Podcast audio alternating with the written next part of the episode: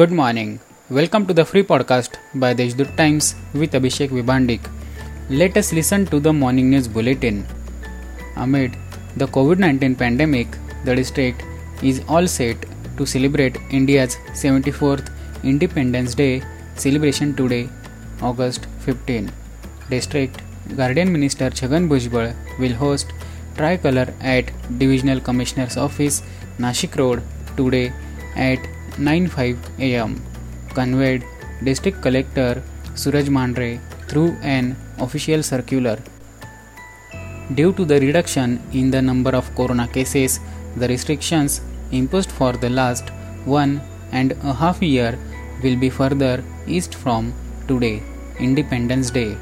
The weekend lockdown has also been given a full stop.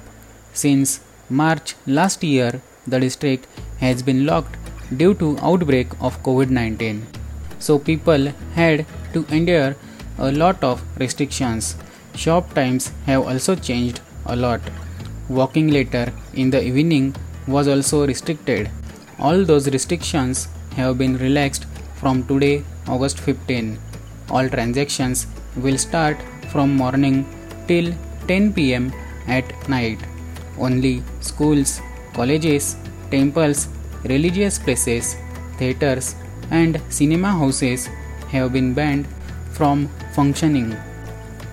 From June 1, 2021 till August 14, 2021, the district has recorded an average rainfall of 53.89% with Igatpuri topping the chart in rainfall percentage and past Yeola at bottom of the table.